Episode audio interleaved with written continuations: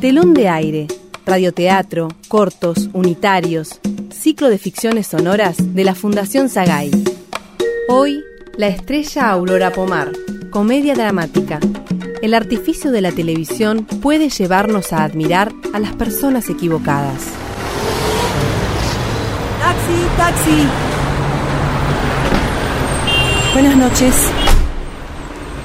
Voy hasta calle Amenábar al 1800, por favor. Sí, cómo no, señora. Discúlpeme, pero usted no es... Sí, este- sí, la misma. Uh, no lo puedo creer. Un lujo tenerlo en mi taxi, señora. Bueno, gracias.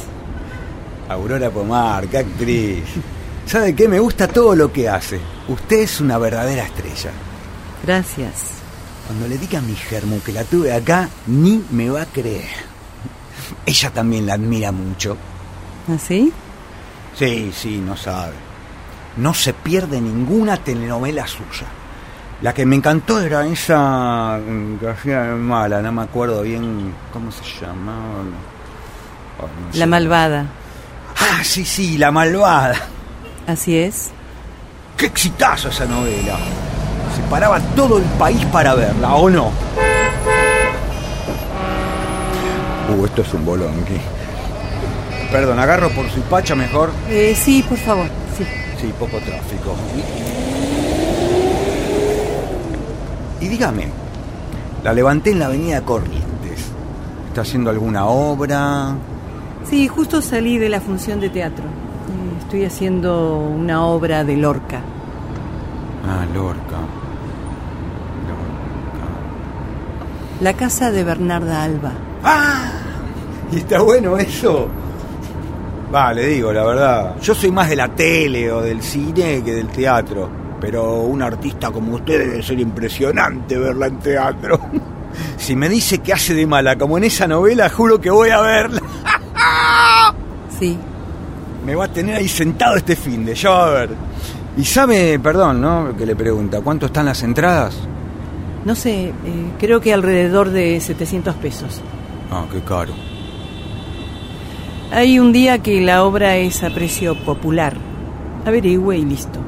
Sí, sí, no se preocupe que averiguo. Ha- Hablando de otra cosa, ¿le puedo hacer eh, una preguntita? Si quiere la contesta o no, Aurora, pero primero se la hago y usted me dice. Ajá.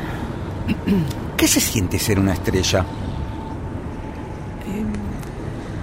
Es eh, como sentirse observada, encontrarse con gente que te pide una selfie, te saludan y algunos te hablan como si fuésemos amigos de toda la vida, sin conocernos. ¿Cómo se desubica la gente, no? Pero seguro debe haber algo peor, este... Va, digo, porque se me ocurre que, que tiene que ver con la prensa, ¿no? La prensa hoy día está terrible. ¿Qué me está diciendo? Sí, ¿no recuerda lo que se decía de usted que aparecía en todas las revistas del espectáculo? Esa, cuando estaban haciendo eh, la ficción, ¿cómo se llamaba? Esa que hacía de millonaria, no recuerdo. La mansión Lynch. Esa, esa, esa. ¿Qué quieres saber? No, bueno, que si era verdad que usted salía con ese pibe jovencito, el galán, ¿no? Porque no se puede creer lo que hablaron los periodistas, que si había mucha diferencia de edad, que si se encontraban en una cabaña. No, no, basta. Esto es too much. Pare el auto. Me bajo. Pero Aurora, por favor. ¿qué? Párelo ya. Pero Aurora, por favor, ¿qué Usted le pa- es un atrevido, No, perdón, yo nunca creí el rumor, Aurora. irrespetuoso.